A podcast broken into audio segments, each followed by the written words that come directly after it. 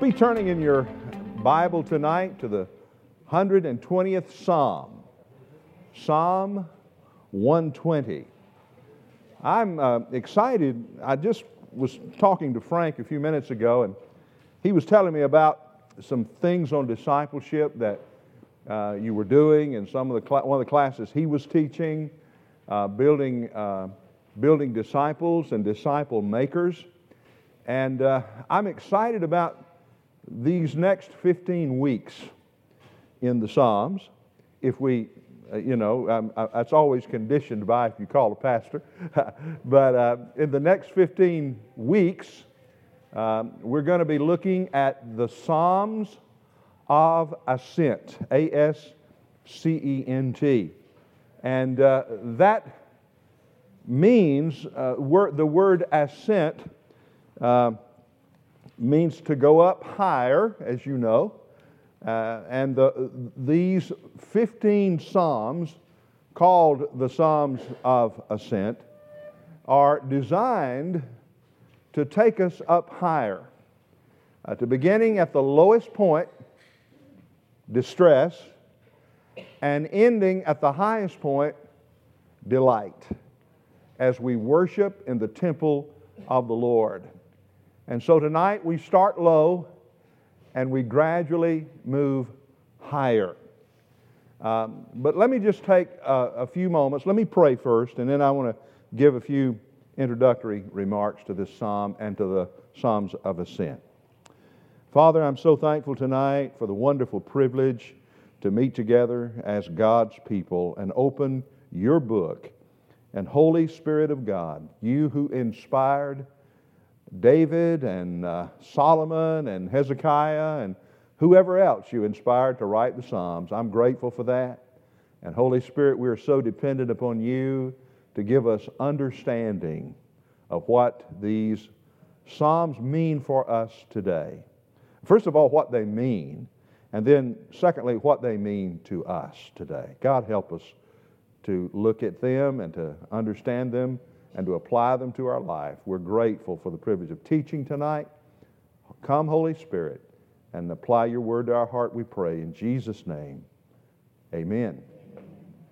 Uh, notice, uh, let's just take a casual look. Look at right under Psalm 120, you see that a song of ascent.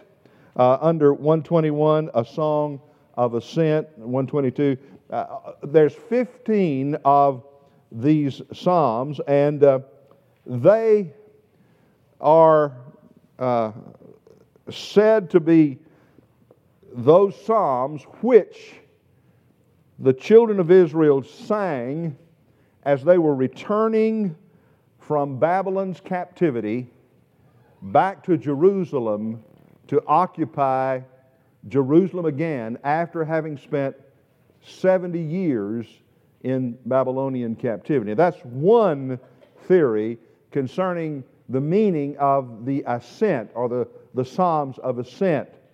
Uh, another suggestion is that they were Psalms that were sung when the children of Israel would come in congregations up to Jerusalem for the three major feast days in Israel's religious economy. That would be what? Passover in the spring, uh, Pentecost in the summer, and then in the fall you would have tabernacles. And uh, Passover was a feast where the whole family came. And you'll remember that in Luke chapter 2, where when Jesus was 12 years old, uh, Luke tells us that his family was accustomed to going from Nazareth up to Jerusalem for the Passover feast. It was a family affair. Not just the immediate family, but the whole clan. And not just one clan, but a bunch of clans. And they would travel together and walk for miles. And that's how Jesus could get lost, you know.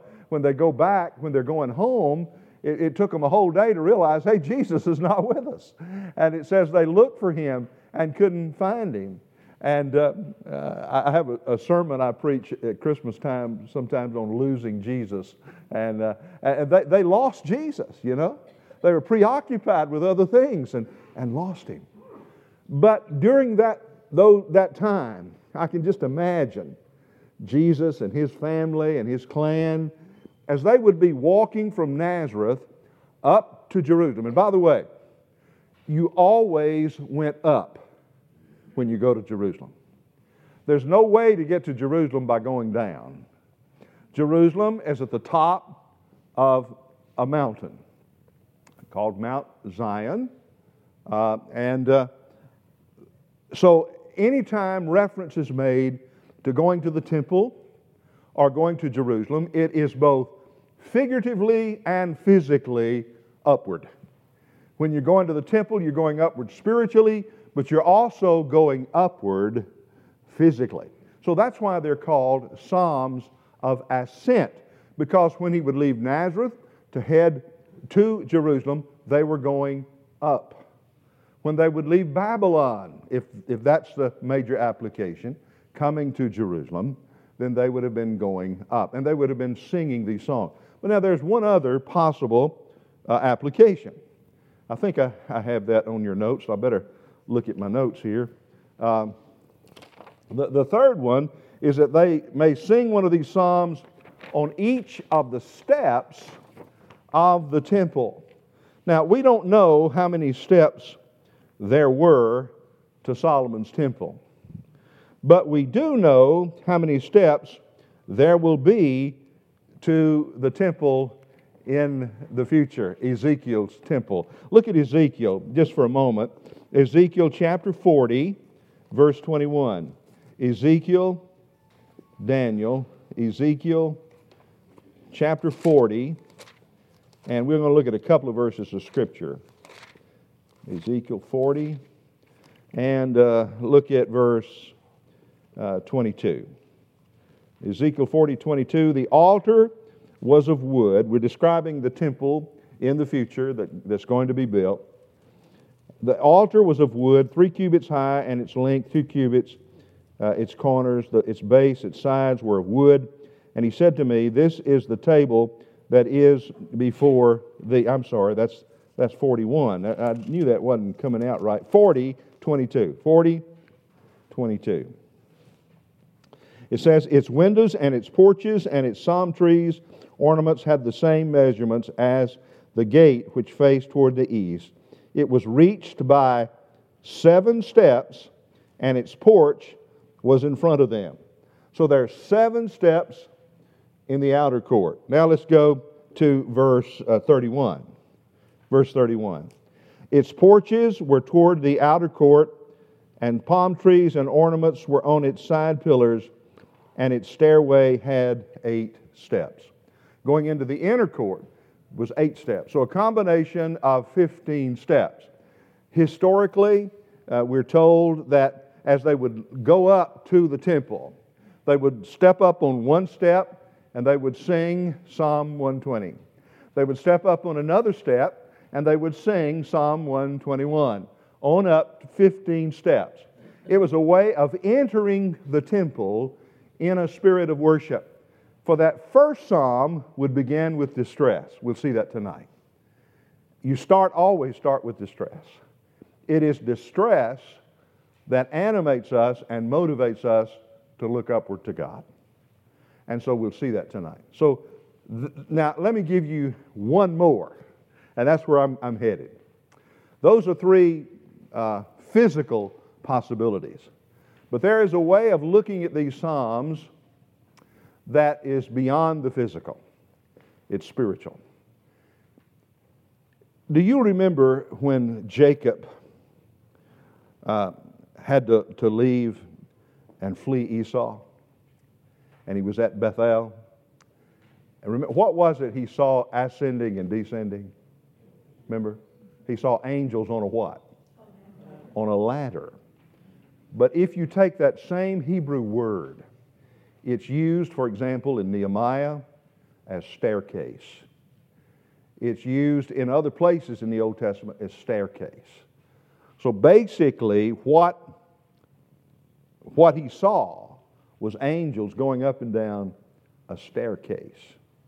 Now, that's the same word that is translated ascent in our text and in our psalm. And so, those who have studied this psalm devotionally have concluded that these 15 psalms really form a staircase, what I call a devotional staircase, that we start at the bottom and we move higher and higher and higher in our walk with God and in our intimacy with God. Anybody here interested in intimacy with God? I think you are, or you wouldn't be here on Wednesday night. So we want to, over these next few weeks, explore these Psalms of Ascent. We want to kind of brand them as the staircase, as a pilgrim's staircase, because that's what we are. We're pilgrims. We're on a journey. And we're on a staircase moving higher in our walk in our, and in our relationship with uh, God. Well, so we, we're going to call this first step the step of distress. The step of distress. Let's read the psalm uh, in, in its entirety. It's only seven verses. I'm reading tonight from the New American Standard in case you might have the ESV with you. You might see a little different, but I'm, I, have my notes here and uh, I, am going to, rather than read it out of one and teach out of the other, I'm going to go ahead and read it. He said, In my trouble. Now, let me just pause there. Uh, and you can put the word, if your Bible doesn't have it, you can put out in the, in the margin distress. Distress. This is a word that talks about, uh, it, it, has that notion of narrowness, a, a cramping, it has a, a notion of trouble and tribulation. Um, whatever else the word means, it means that the psalmist is in deep trouble. He's hurting badly. It's not a splinter in his finger, it is a sword in his side. And he's crying out, In my distress, in my trouble, I cried to the Lord. And guess what? He answered me. I cried out to God. I lifted my trouble. I was in a narrow place.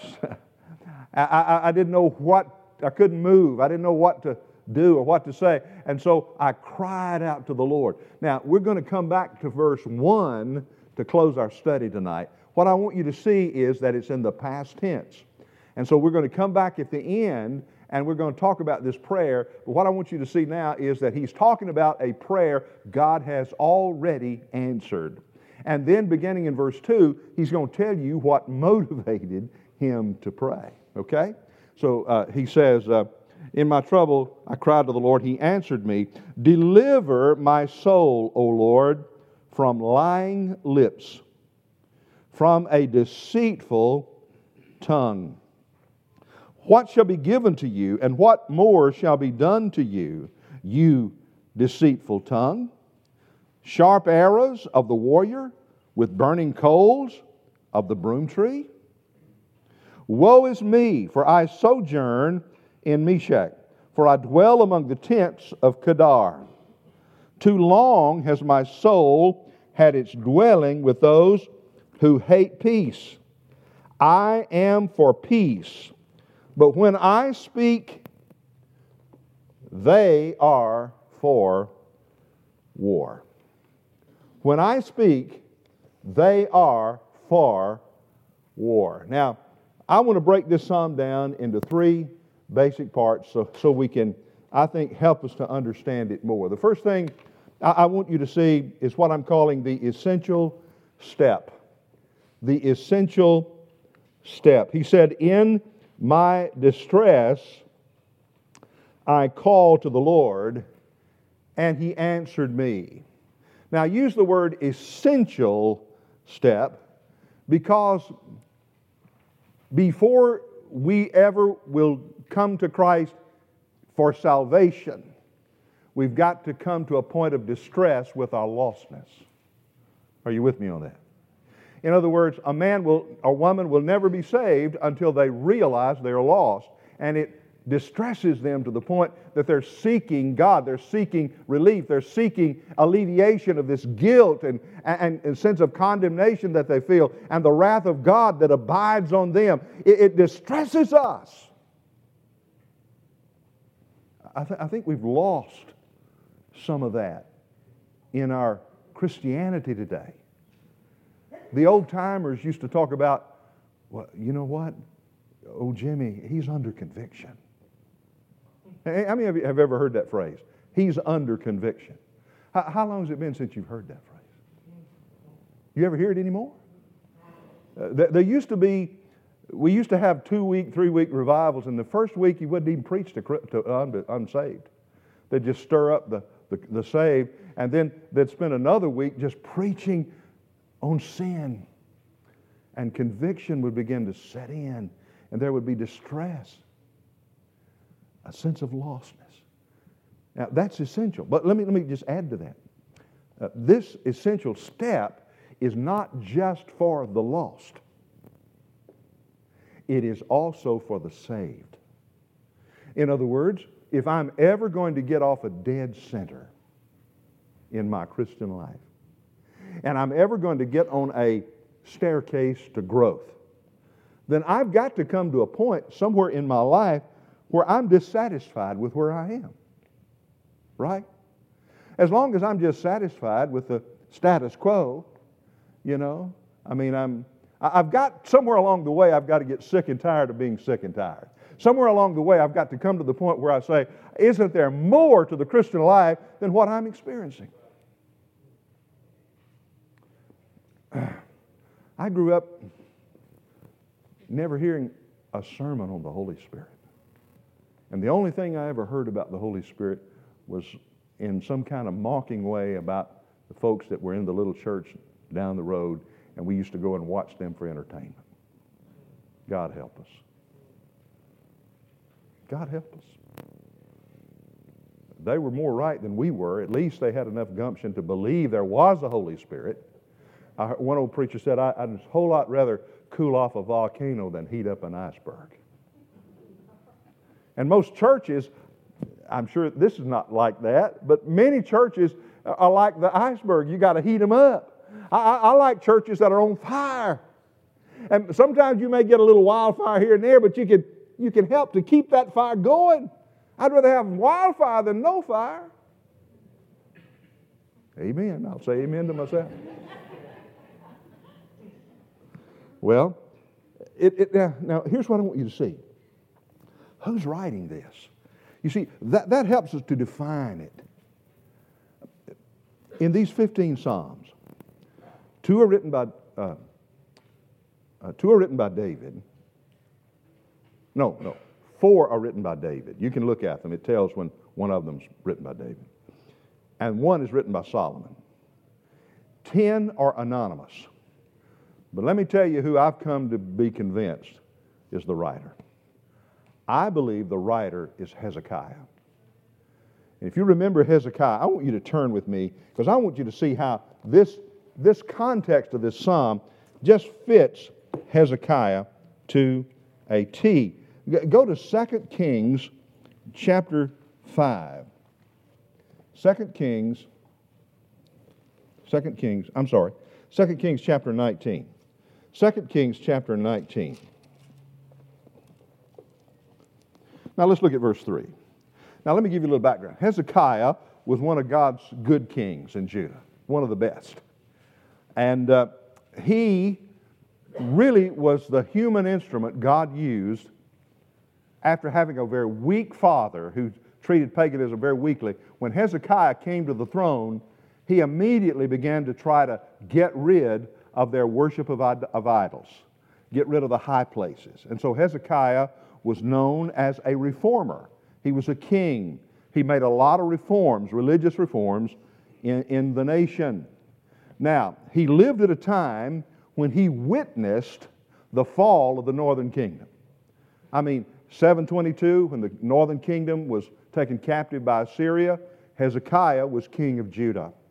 And so that ominous dark cloud hung over Judah just like it hung over Israel. And the king of Assyria, a man by the name of Sennacherib, began to threaten Hezekiah that the same thing that happened to Israel was going to happen to Judah. And at first, Hezekiah uh, capitulated. You remember he gave him so much silver, so much gold. In fact, he had to take the doors off the temple in order to give him all the gold he promised. It was a sad thing. And then, finally, Hezekiah realized I made a big mistake. Appeasement is not the answer. You hear what I'm saying? He learned the hard way that appeasement with the enemy is not the answer. And can I tell you, it's not the answer with our spiritual enemy either. He wants to make a bargain with us. And so finally, Hezekiah backed away from that. And when he did, the true face of Sennacherib began to show. You know, you can never appease with the devil because if you give an inch, he'll take a yard. And if you give a yard, he'll take a mile. You with me on that? And so once he gave them the gold and silver eh, eh, for, for them to, to not invade them, guess what? That just got them foaming at the mouth. They said, Boy, we want more. And so Sennacherib began to threaten Hezekiah. And this is where we are when that happens. And when King Hezekiah heard it, that is, heard what? He heard that the king was still, even though he had tried to appease him, he's still going to come anyway. He tore his clothes, covered himself with sackcloth, and entered the house of the Lord. Good place to go when you're under distress. Then he sent Eliakim, who was over the household of Shebna, the scribe, and the elders of the priests. He, co- he covered with sackcloth to Isaiah the prophet, the son of Amos. They said to him, Thus says Hezekiah, This day is a day of distress. Remember what the psalm said in Psalm 120? In my distress, I cried out to the Lord. He said, This is a day of distress. And uh, we won't read the whole thing, but Isaiah steps in. Good old Isaiah. And Isaiah begins to give counsel to Hezekiah. And he says down in verse 6 uh, Thus you shall say to your master, Go tell your master the king, uh, Do not be afraid because the words that you have heard, with which the servant of the king of Assyria has blasphemed me. Um, and then he, he says in verse 14, Then Hezekiah took the letter from the hand of the messengers and read it and went up to the house of the Lord and spread it out before the Lord. You see, he received a letter from the king of Assyria telling him what all he was going to do and telling him, You're a fool for depending upon your God. Don't you see what we've done to all these other gods? We'll do the same thing to your God. And so he took the letter and he went to church with it. He laid it down and he began to pray. Hezekiah prayed before the Lord, verse 15. O Lord, the God of Israel, we are enthroned, we are uh, who is enthroned above the cherubim. You are the God, you alone of all the kingdoms of the earth. You have made heaven and earth. Incline your ear, O Lord, and hear. Open your eyes, O Lord, and see and listen to the words of Sennacherib. He said, Lord, did you hear what he said? Did you hear what he said about you? Which he has sent to reproach the living God. Truly, O Lord, the king of Assyria have devastated the nations in their land and have cast their gods into the fire, for they are not gods, but the works of men's hands. And then verse 20.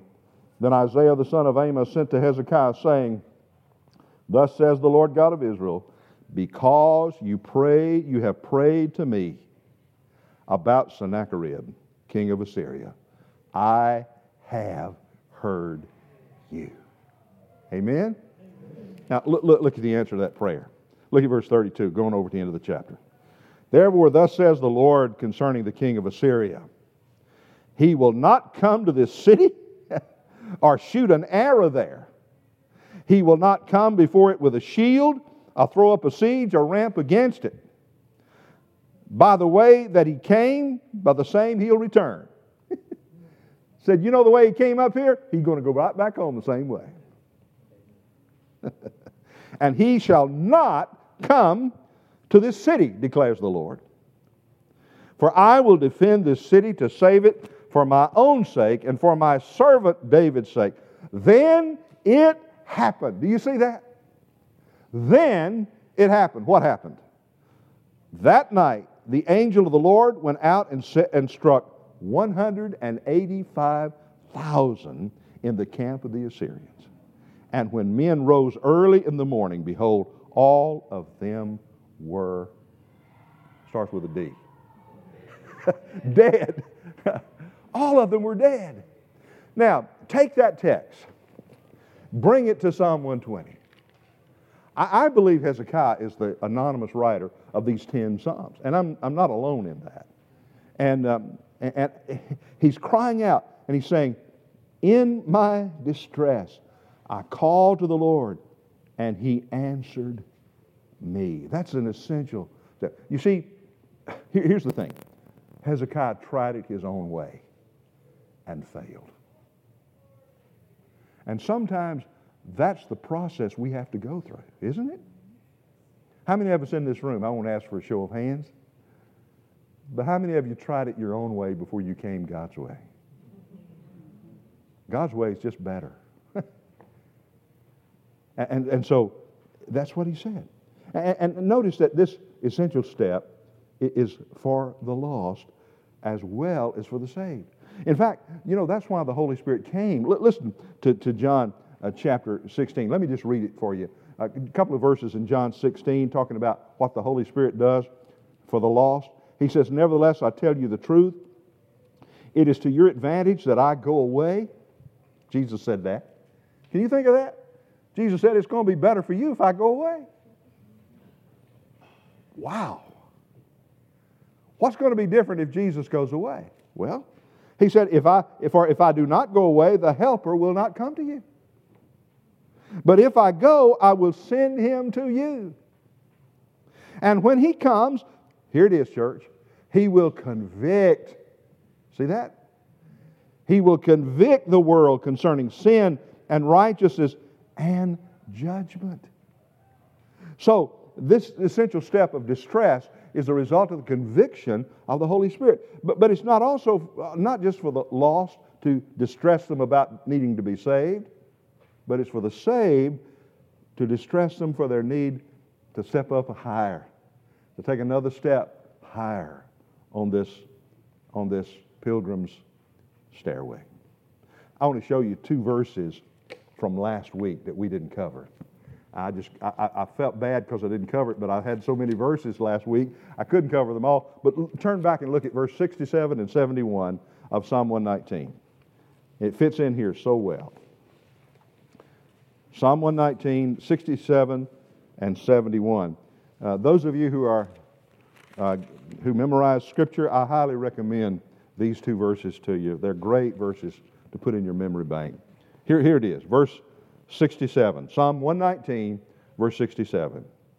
The psalmist said, Before I was afflicted, I went astray. But now I keep your word. See that? He said, What was it that, that led the psalmist to keep the word of God? Distress, affliction, trouble, you see, that's what he's saying here. He said, Before I was distressed, uh, I, I, went astray. we Christians are, are, can say, you know, God sometimes uses affliction to get us back on the path. Uh, look, look at verse 71. Uh, uh, 71. The psalmist said, It is good for me that I was afflicted. Why? That I might What's that next word? Learn your statutes. You, you, you know when Tommy Vincent is most teachable? when I got to learn something. when I'm desperate. When I say, Lord, you got to show me, you got to show me what, what's going on here. When I get desperate. You know, the, the problem, somebody said the problem with Christianity today is our situation is desperate, but the church is not.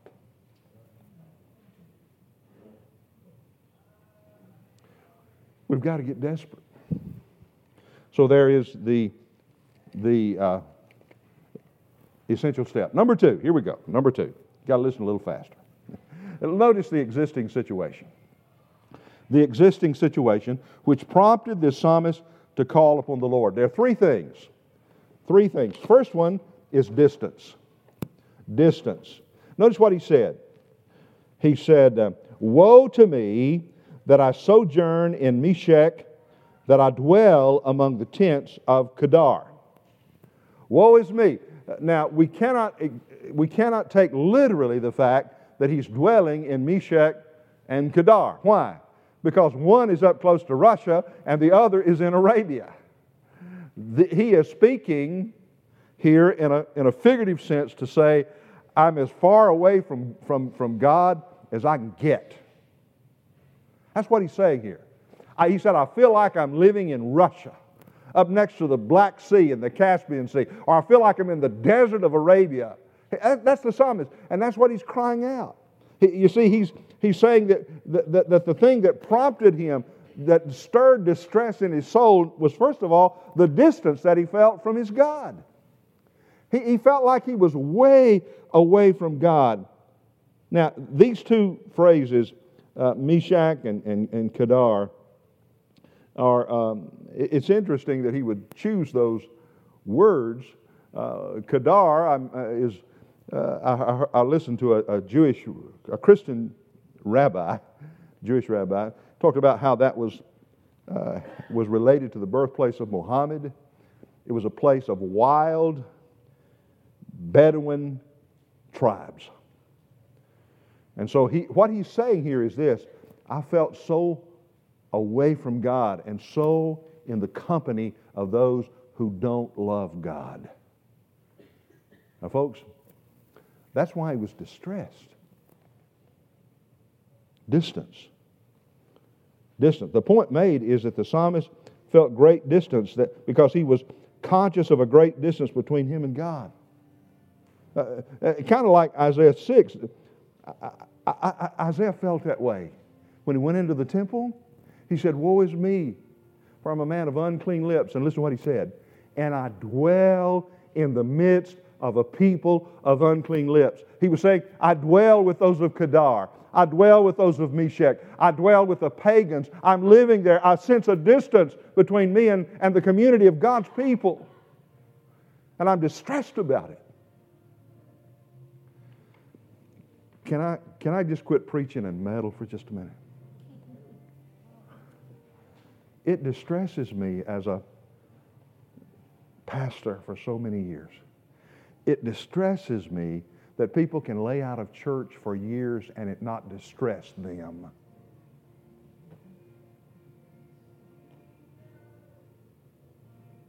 It distresses me.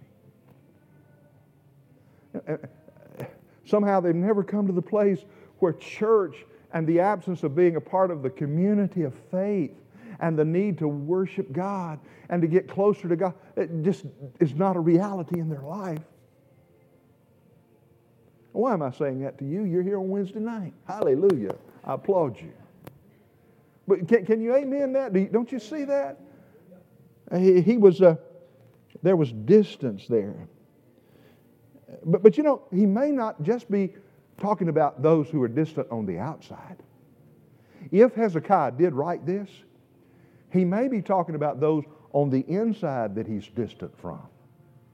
You see, his reforms didn't make him the most popular king Judah had ever had. There was a lot of folks didn't like him. When he got rid of the high places, he got rid of the idols. They didn't like him. And they didn't like his political strategy because they were suggesting what you need to do. You need to go down and make an alliance with Egypt. Let Egypt protect us from Assyria. And, and, and Hezekiah said, No way. He said in his best Spanish, No way, Jose. I'm just not going to do that. I'm not going down to Egypt. I'm not making alliance with another bunch of pagans. I'm going to trust God. And then there was another group over here that said, hey, what we need to do is we just need to get in bed with Assyria. It's this better red than dead stuff.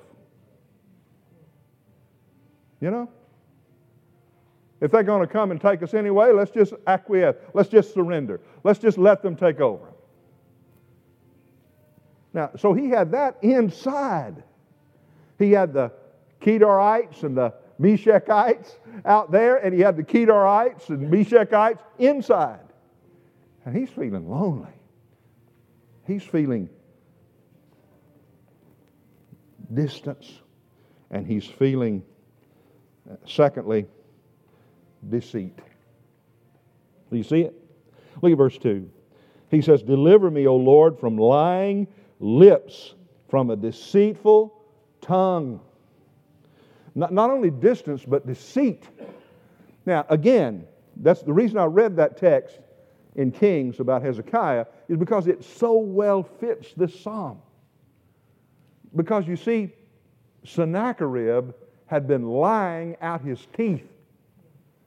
And he had sent his messenger, I wish I could think of his name. I want to call him Rumpelstiltskin, but that's not it. But it's kind of like, it, it, can anybody, you see his name in there anywhere? Tell me what it is. It's Rag, Rag, Rag Shachem. That's it, Rag Shachem. I couldn't think of Rag Shachem. How'd you like to have a name like that? Well, Rag Shachem was, uh, was the, the uh, propagandist for the king of Assyria. And Rag Shachem came with this whole political intrigue and, and, and offering this deal. And, and, and, the, and the psalmist is saying, I'm so sick and tired of the deceit, of the lies, you know, and, and, and the evil associations.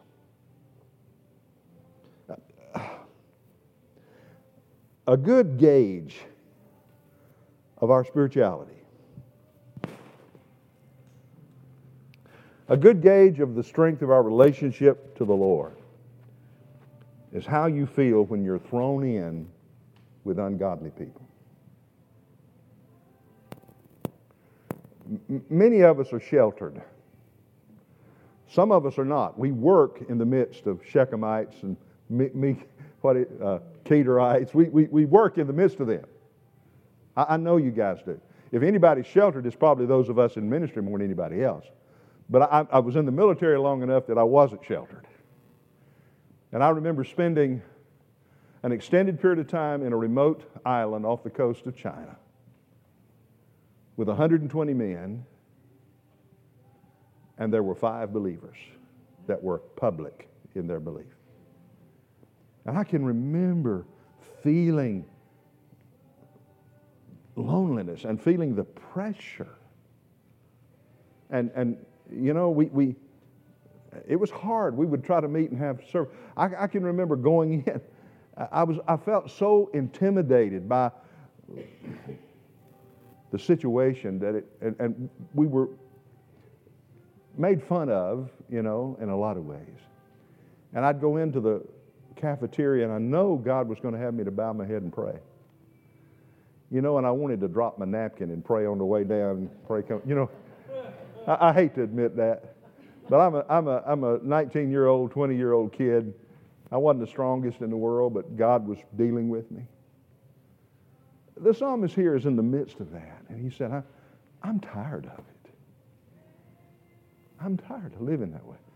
You see, if you can choose as your closest and dearest friends those who don't love your God, and you can invest most of your time with the world and unbelievers and worldly activity, I beg you in Jesus' name, check up on whether or not you're saved.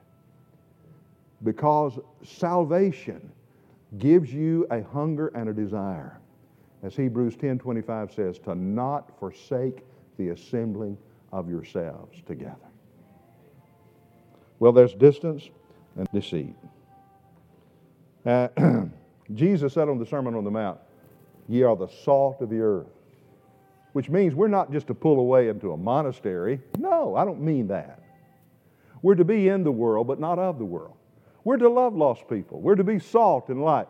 We're not to, to, to totally ignore or pull away, but we're not to, we're not to, uh, Jesus said, you're in the world, but you're not of the world. Okay? Um, and here's the third thing. The third thing is not only distance and deceit, but what I'm calling difference. Difference. Look what he says in verses 6 and 7.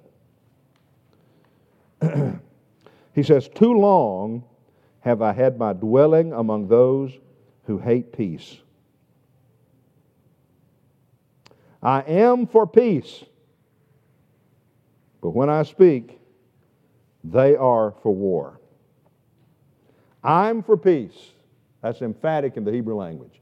I, emphatic. Me, myself. I'm for peace, emphatic. They are for war. Now, I call that a difference because what is happening here, he was living with people whose aims and ambitions and motives were all contrary to his. They were not interested in the same thing he was interested in. They wanted appeasement. Hezekiah had already tried that and had miserably failed. In the words of John Phillips, and I quote him, he had beggared the kingdom, that is, Hezekiah had, hoping to buy off Assyria.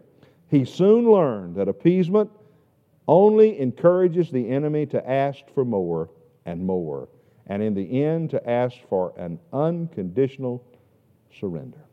They mistakenly took appeasement for peace. Here's what he's saying, and I'm, close, I'm going to close with this. He's saying, I've been away from the Lord too long.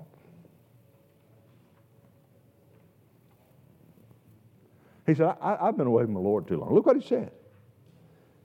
He said, Too long have I been dwelling among. This is Vincent's paraphrase. He's saying, I just been, I've, I've been backsliding too long. I've been away from God too long. Anybody in this room put a face to that? Huh? Do, do you know people who've been away from God too long? Maybe they're in your family. Maybe they're your neighbor. Maybe they're a former church member. They used to be active. Now they're not. The, the psalmist is addressing that issue. He said, I've been away from the Lord too long. I've, I've just been away too long. I'm hanging around folks that, that don't love the Lord. I, I need to get back to God. And so we come to the last point, the last two words. I call it an earnest sob. and we go back up to verse 1. Remember, I said I'd close with verse 1? We go back up to verse 1 and we hear the sob, the earnest sob of Hezekiah or whoever wrote this. He says, In my distress, past tense. He's telling us what he did.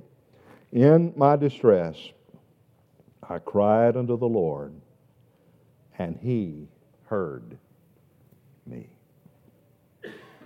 That's where the psalm begins, and that's where the psalm ends.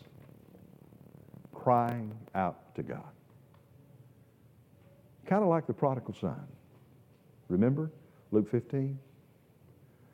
He uh, took his inheritance his father gave him, went away into the far country, spent it all on righteous living. That's the old King James way of saying there's a lot in that verse. he, he spent it all just on living riotously, whatever that means. You fill in the blanks. Then it says, he came to himself. You see, that's what everybody has to do, isn't it? That's where we come to ourselves. Spending it all and running out and living with the hogs, guess what? He got distressed. Amen? And when he got distressed, he got to thinking about his father. And he said, My father's servants have more than I've got. I will arise and go to my father. Now, you see, he could have stayed distressed for a hundred years, right? And never done anything about it. The key to Luke 15 is this it says, and he arose. and went to his Father. That's the key. Why? Because he didn't want to live in distress. He wanted to live in delight and in joy and in fellowship. I want to close by reading the words to an old hymn. It'll be familiar to most in this crowd. See if you remember it. I'm pressing on the upward way. New heights I'm gaining every day. Still praying as I onward bound. Lord, plant my feet on higher ground. Lord, lift me up and let me stand by faith on Canaan's tableland, a higher plane than I have found. Lord, plant my feet on higher ground. My heart has no desire to stay where doubts arise and fears dismay. Though some may dwell where these abound, my prayer, my aim is higher ground. I want to live above the world through Satan's darts, though Satan's darts at me are hurled. By faith has caught the joyful sound, the sound of saints on higher ground. I want to scale the utmost height and catch a gleam of glory bright. But still I'll pray till rest I've found. Lord, say it with me. Plant my feet on higher ground.